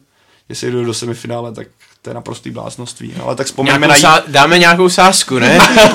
Vzpomeňme ale na Jižní Koreu 2002, tedy ale kde jí fandil celý, rozhodčí, celý sbor rozhodčích a podobně. No. No vidíš to, Jižní No. Korea. Ono, ono i, že jo, eh, tak Hana, kdyby Suarez si No. nezahrál na Golmana a teď eh, 2010 to bylo, 2010, Jo. jestli se nepletu, mistrovství světa, tak taky byli v semifinále, jo. Takže Jako... jako, měli mnohem silnější a kompaktnější celek, než jsou ty africké celky. Vyjma třeba té Nigérie, kde si myslím, že tam to může už mít nějaký systém trošku, ale jinak to jsou celky vždycky o jedné, maximálně dvou individualitách, hmm. což většinou u těch afrických celků bývá, tak Hna byla čestnou výjimkou a proto si myslím, že tenkrát na tom jejich doma, nebo na, na africkém šampionátu tam opravdu na to měli, aby, aby to semifinále hráli a měli spíš smůlu, než že by, na to, že by se tam nemohli dostat, ale teď tam jako nevidím takovýhle úplně celek hmm. a na to, aby mohl tým hrát semifinále mistrovství světa, tak už to musí být opravdu kompletní tým a ne tým o jedno, jednom, dvou hráčích. Kor v době, kdy se ty fotbalové nůžky čím dál více rozevírají. No. Jsi zmínil Pavla Jižní Koreu, tak pojďme eh, do azijské kvalifikace v úvozovkách. Z té postoupila do turnaje rovněž pětice týmů, a sice Austrálie, Japonsko, zmíněná Jižní Korea, Saudská Arábie a Irán. Najdeme tam vůbec nějaký celek, který by třeba mohl zavařit velkým jménům? Dokážeš do toho já, zamíchat já, by, já, já, bych řekl, já bych použil Honzova, ne. Tak, ne, skutečně, jestli africké celky v tom nějak... Možná Austrálie, kdyby tam hráli Češi. Kdyby tam hráli Češi, tak bychom se o tom mohli bavit, ale jestli se tady bavíme o nějakém teoretickém scénáři, že do, kdyby došlo do osmi finále čtyři africké celky, tak by to bylo překvapivé, ale není to, nebyla by to totální senzace, tak pro mě by byla v případě azijských celků, kdyby vůbec někdo prošel ze základní skupiny, velké překvapení, protože za prvé celky nejsou dostatečně dobré, co se kádru týče.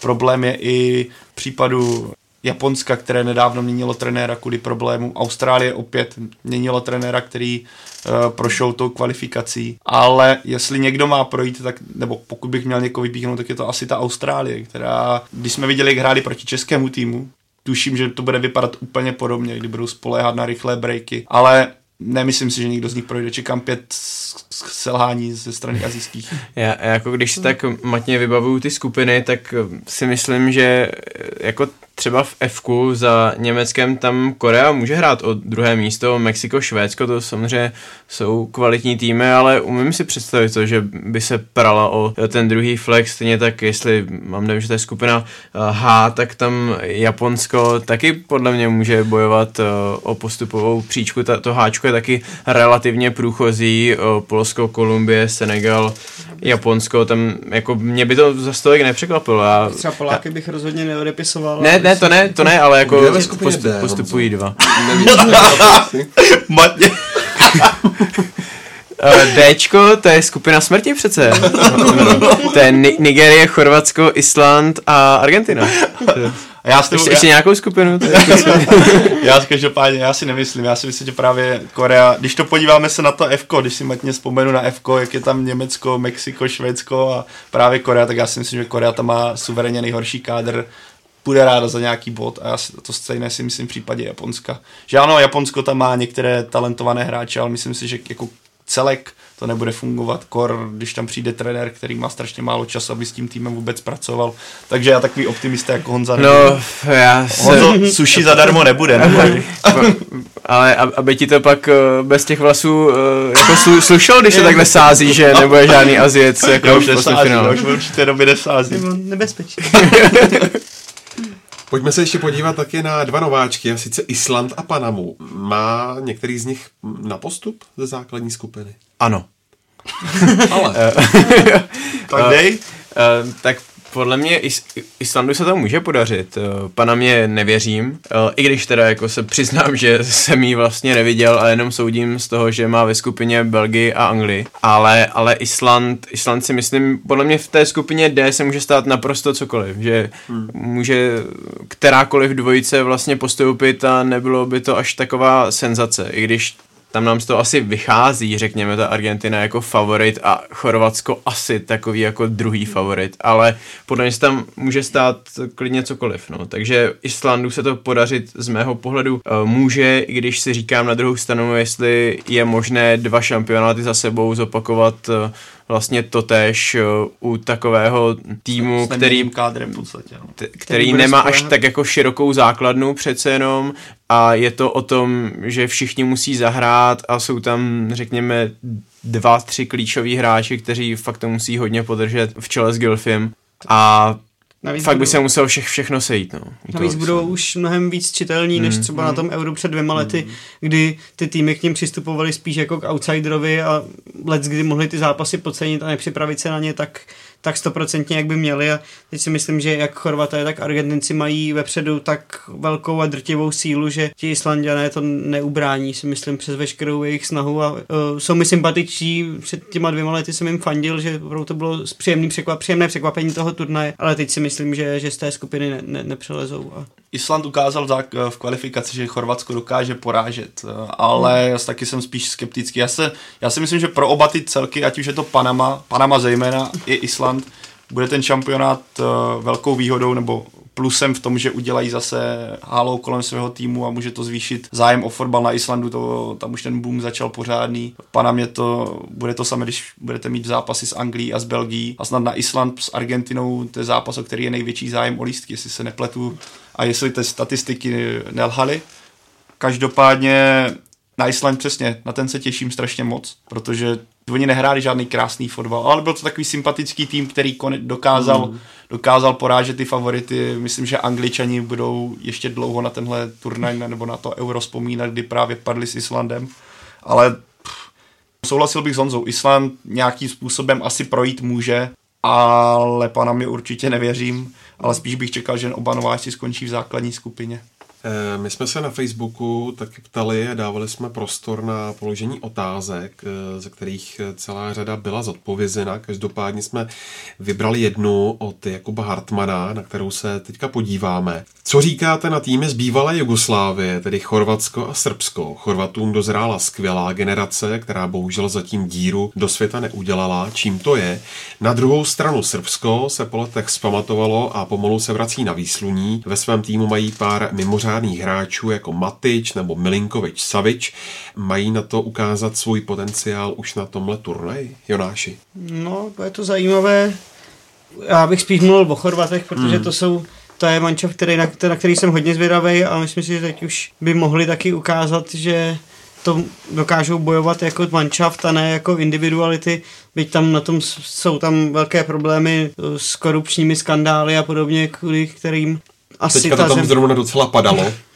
Přesně tak, takže to asi tam není úplně ideální, ale ta síla těch hráčů je ohromná. Když vám ve prostřed zálohy hrají klíčové, klíčoví hráči z Realu Madrid a Barcelony, tak ti hráči musí něco umět a těším se na ně a myslím si, že naopak z té skupiny budou tentokrát z prvního místa, když bych měl typnout a nechají za sebou Argentince. Co se týče Srbů, tak na ně jsem hodně zvědavý, protože tam mají taky určitě zajímavou sestavu. I co se týče ofenzivních hráčů, většinou to byl tým, který sázel spíš na na ty vysoké obránce vzadu a na, na držení čistých kont a podobně. Teď si myslím, že se budou snažit víc hrát a ukázat ty individuality, které jim tam dorůstají vepředu, takže taky to bude určitě zajímavé. Měli zlatou dvacítku z mistrovství světa, že jo, tak tam si myslím, že mají kam šáhnout a u těch Chorvatů já si říkám jako přesně, jak se ptal Jakub Hartmann, čím to je, že vlastně uh, tým složený z hráčů ze špičkových uh, klubů Evropy,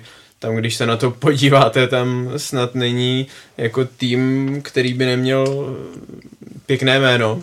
Tak jak to, že už to neukázal třeba minule na Euro nebo předtím na mistrovství světa, Eh, sám se vlastně ptám, jako čím, to, čím to mě je. Napadá, a... Když se podíváš na trenéry, hmm. když jsem se na tu otázku koukal a hmm. přemýšlel jsem, tak mě napadlo post trenéra, který tam je, hmm. když přesně tady mluvíš o tom... Ale Bilič jsou... podle mě byl dobrý No trenér. právě, po, spíš po Biličovi, tam, hmm. když to vezmeš, pak tam byl Čačič a teď je tam Dalič, to jsou trenéři naprosto bez, bezejmení a bez nějakých větších úspěchů. Jsou, tak současný... na druhou stranu, kdo znal Bricknera, že jo? To jo, to ale jo, ale Brickner měl nějaký přirozených uh, charisma. Já si myslím, že když to byla dobrá poznámka, to, co jsi říkal. Když se vezmeme Rakitič, Modrič, Mandžukič, navíc vezmeme další věc, povahu tady těch balkánských kluků, kteří jsou trošku výbušnější nebo emotivnější a podíváme se, kde vede tedy trenér, který nemá v podstatě žádné jméno a ne, nechci to říct tak úplně, aby to, asi to tak úplně, ale nemá víceméně žádný respekt, když zase budu přirovnávat k Zidanovi, ale když se třeba nedaří, nebo něco kouknete, Zidan je takový a takový má svou takovou budoucnost. Minulost. Ten, minulost. A, a před sebou budoucnost. A před sebou francouzskou budoucnost. Ale, to si myslím já, ale, ale když se pak podíváte, když vás trénuje coach, který snad vedl někde většinu kariéry, nehrál v žádném velkém celku, navíc vedl kluby zejména na arabském poloostrově, jestli se teďka nepletu, tak eh, jak se na to může koukat Modrič eh, s Rakitičem, kteří jsou zvyklí na ten nejvyšší servis, co se týče eh, trenérského štábu. Se navíc... na druhou stranu Lopetegi taky vlastně jako trénoval akorát mládežnické výběry, byť reprezentační, plus Porto, které nedokázal dovést doma k titulu, byť v Lize mistrů došli z do čtvrtfinále té hry hmm. pod ním. A, a taky prostě, jako teď vidíme, jak to Španělům klape, tak jako já si nemyslím, že vždycky a tam to může být ještě situace kolem mezi... toho, kolem toho celkové situace v tom svazu a v té federaci, hmm. jak tam vůbec ten fotbal funguje, tam není jasné vedení toho svazu, jsou tam nejrůznější tlaky agentů, pak různých, řeknu, polomafiánských struktur, které se snaží z těch hráčů tahat peníze a vydělat na nich co možná nejvíc a, a myslím si, že tam těmhle těm představitelům té federace ani pak nejde tolik o výsledek a nedokážou táhnout za jeden pro vás a to si myslím, že pak ti hráči hrozně cítí, když tam přijedou na ten sraz a oni jsou zvyklí z těch největších klubů na, na nějaké zázemí, na nějaké fungování a pak když vidí, že eh, ten svaz jim tohoto nedokáže poskytnout, tak si myslím, že to je také jedna z věcí, která může pak hrát roli v tom, že, že ta země nedokáže dosáhnout na výsledky, které by mohla, mohla mít. A další věc je, já si myslím, když jsem se podíval na tu sestavu Chorvatska, tak zatímco dopředu je to v podstatě hvězda vedle hvězdy, tak obrana je zaprvé přestárlá, pomalá, často chybující a ty jména nejsou do jaká, takže to je bohužel pro Chorvaty jistá nevyváženost, proč si třeba myslím, že opět můžou třeba narazit, asi ne základní skupině, kde bych jim mají věřil, ale posléze, protože tam je skutečně velký rozdíl mezi tím, co je v záloze a v útoku a mezi tím, co je v obraně, kde nejvýraznější jméno je Lovren a vzpomeňme si, co Lovren dokáže udělat. Dokáže předvést skvělé výkony, ale zároveň dokáže předvést takové zápasy, kdy si říkáte, jak takový hráč může hrát za Liverpool v Premier League.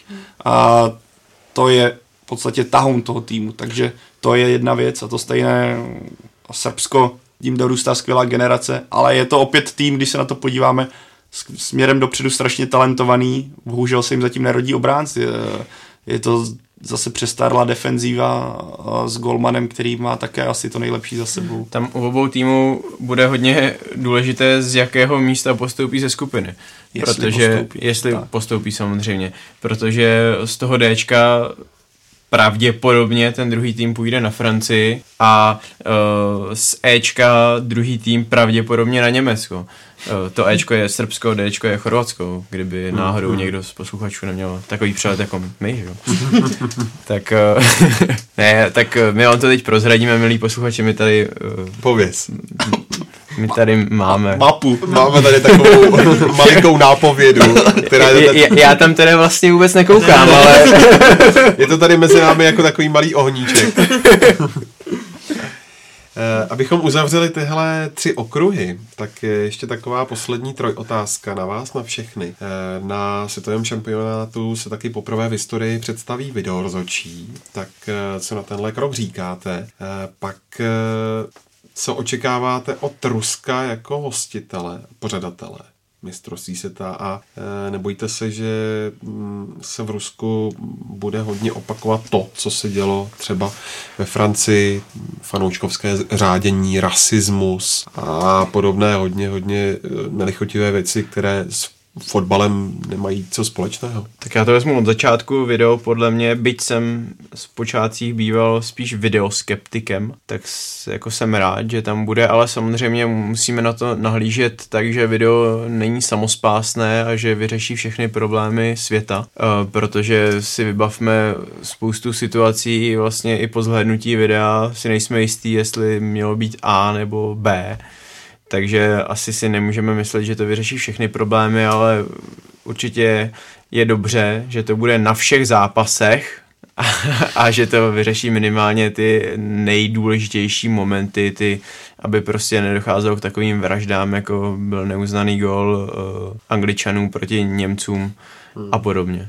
Video rozhodně ano, už Jenom si stačí vzpomenout na letošní vyřazovací boje v Lize mistrů, kde naopak to video chybělo a myslím si, že by dneska Real Madrid nebyl šampionem ligy mistrů, kdyby to video fungovalo a mohlo se rozhodovat podle něj. Takže to je určitě krok správným směrem. Je otázka, jak se to uh, pojme, protože rozhodovat podle toho videa také není úplná legrace. Ti sudí se musí to musí naučit. Musí, přesně tak, musí být. Pozor na to, já myslím, že nejlépe, kdyby se hrálo MS v Plzni, tak eh, se hraje fakt, bez videa. nejlépe fačerem se nechají proškolit. Ale ne, ale myslím si, že to rozhodně tomu fotbalu pomůže, protože spoustu věcí to odhalí velmi rychle a jasně a, a je to pak férové, když si vezmeme derby tady, když se tady na jaře u nás začíná zkoušet video, byť ne ve všech zápasech, ale aspoň už to nějakým způsobem se rozjíždí a testuje, tak si myslím, že ve spoustě těch zápasů, kde to video fungovalo, tak se ukázalo, že tam má svůj důvod a má tam proč být a, a to mistrovství je vrcholný turnaj, který by měl se rozhodovat tím, co umějí hráči na trávníku a ne tím, jak rozhodčí písknou nebo nepísknou. Já si dodám k té organizaci teda, já si myslím, že to, co se opakovalo ve Francii, se právě dít nebude, protože Rusové doma si to nedovolí, nebo možná dovolí, ale e, policie a podobné složky, kterých v Rusku je celá řada. Policie to je to nejmenší. To je to nejmenší, tak si myslím, že si dají na velký pozor. Zrovna o organizaci, myslím, že o tom mluvil i Míra Bosák, eh, co se týče Soči, že právě v Soči bylo všechno organizačně zvládnuté eh, dokonale. Myslím, že to bude hodně podobné i co se týče mistrovství světa ve fotbale. A četl jsem i nějaký zajímavý článek eh, s ruskými hooligans, přímo co se pravidelně perou a právě říkali, že tohle se v Rusku dít nebude, protože ty přípravy, co se policie týče a dalších eh, složek, jsou velké a myslím, že ti sami fanoušci by dost riskovali být lapení přímo v Rusku.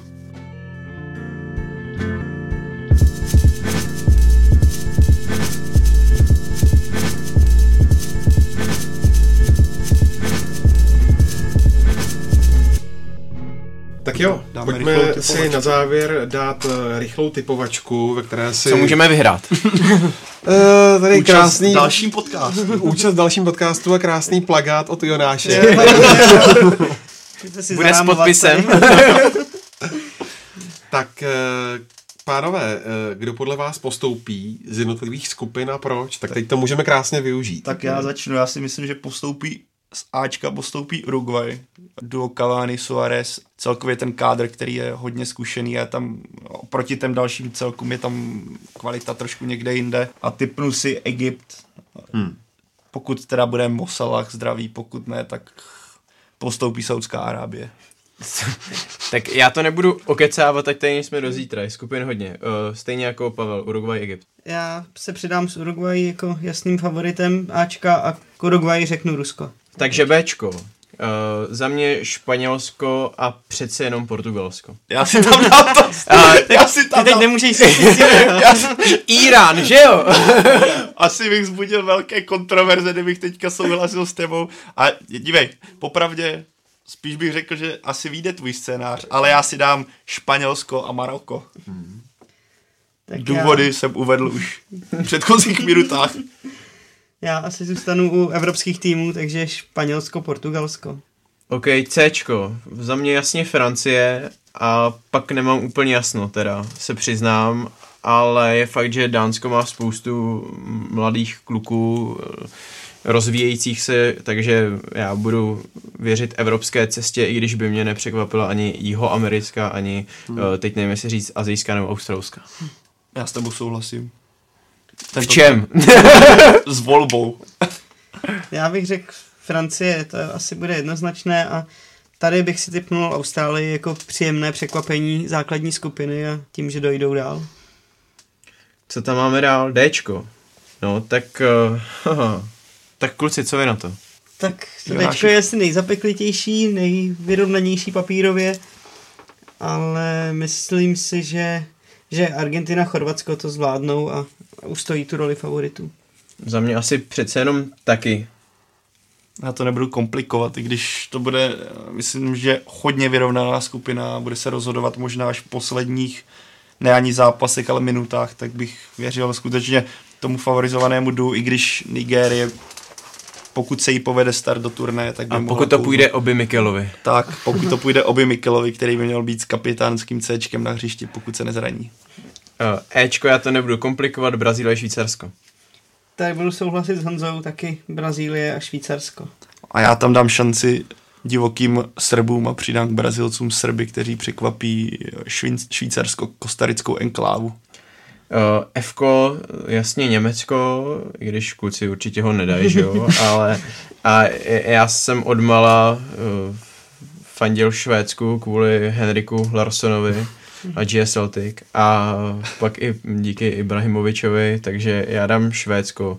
Tak evropských týmů už by tam bylo moc, takže já se vydám s Německem, půjde Mexiko a tacos a burritos.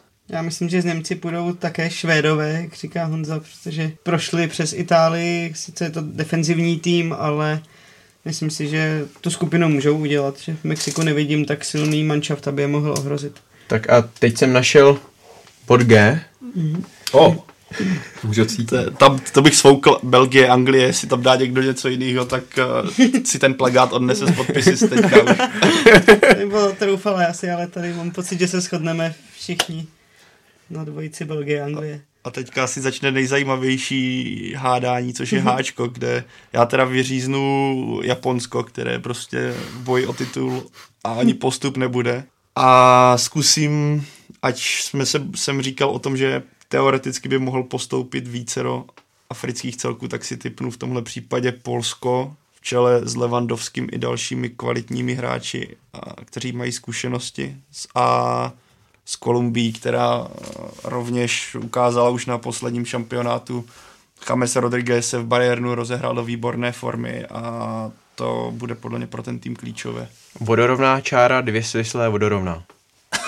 OK. Dobře.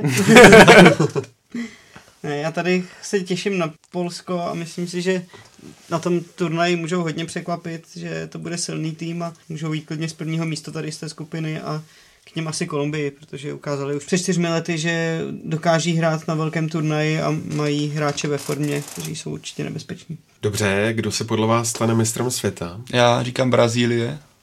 Já říkám Německo. Já říkám Brazílie, přeju si Argentinu. A kdo bude podle vás největším překvapením, ať už z pohledu týmového nebo hráčského? Maroko. To už se nedá přibít. A kdo naopak zklame? Já bych teďka použil Jonášovu Argentinu. Pro mě já hmm. bych přál teď Argentině, respektive Messimu, aby došel skutečně, aby to vyhrál, ale myslím, že Argentina bude ve finále zklamání. Nemyslím teda ve finále, Bude ve finále. ale Argentina zažije zklamání s tím týmem, co má. Ty už si to pamatuješ, Honzo, z ankety webu ČT Sport. Kdo bude podle tebe nejlepším střelcem turnaje? Uh, Griezmann. Hmm. Protože já jsem k tomu teda uh, dospěl z toho pohledu, že samozřejmě jsem nejdřív bral ty hráče, na kterých stojí hra těch týmů a kteří se budou hrnout k přímákům z nebezpečných pozic, což samozřejmě padá hlavně na Messiho s Ronaldem, které ale nevidím jako v jejich týmy daleko. Pak by přicházel v úvahu pochopitelně Neymar, ale když jsem to vyplňoval, tak jsem jako měl ještě větší pochyby o jeho zdraví a o tom, do jaké se dostane dokáže dostat formy než vlastně teď po dalším přáteláku, ale stejně jako to mistrovství světa, kdy hrajete zhruba každé čtyři dny, pět dní, tak jako si myslím, že to je docela nápor a může být jeden pohled, jak říkal v úvodu Jonáš, že může být odpočatý s větší chutí do fotbalu a tak, ale nevím, no, jestli mu přece jenom nemůže chybět ta, ta praxe jak vlastně to dokáže zdravotně zvládnout, tak jako on bude určitě jedním z největších adeptů a za mě já si myslím, že teda to bude Griezmann. No. Já už jsem tady říkal, že si myslím, že to bude Neymarův šampionát, protože mu Brazílie, takže u toho zůstanu. Myslím si, že on už, on už ve skupině může nastřílet dost gólů a, a vytvořit si takový polštář a náskok, že už ho pak nikdo střelecky nedožene a navíc si myslím, že Brazílie půjde daleko, takže těch příležitostí ke gólům bude mít víc než dost. A navíc právě on bude kopat víceméně všechny nebezpečné standardky a, a bude už jeho nebezpečného, takže řeknu jeho. Já se po to podepisuju teďka pod Neymarovu volbu. To bude král střelecký určitě. A úplně poslední věc, když se od všeho tohohle odprostíte, tak na jaký tým se nejvíc těšíte? Na Maroko. ne, já se těším nejvíc.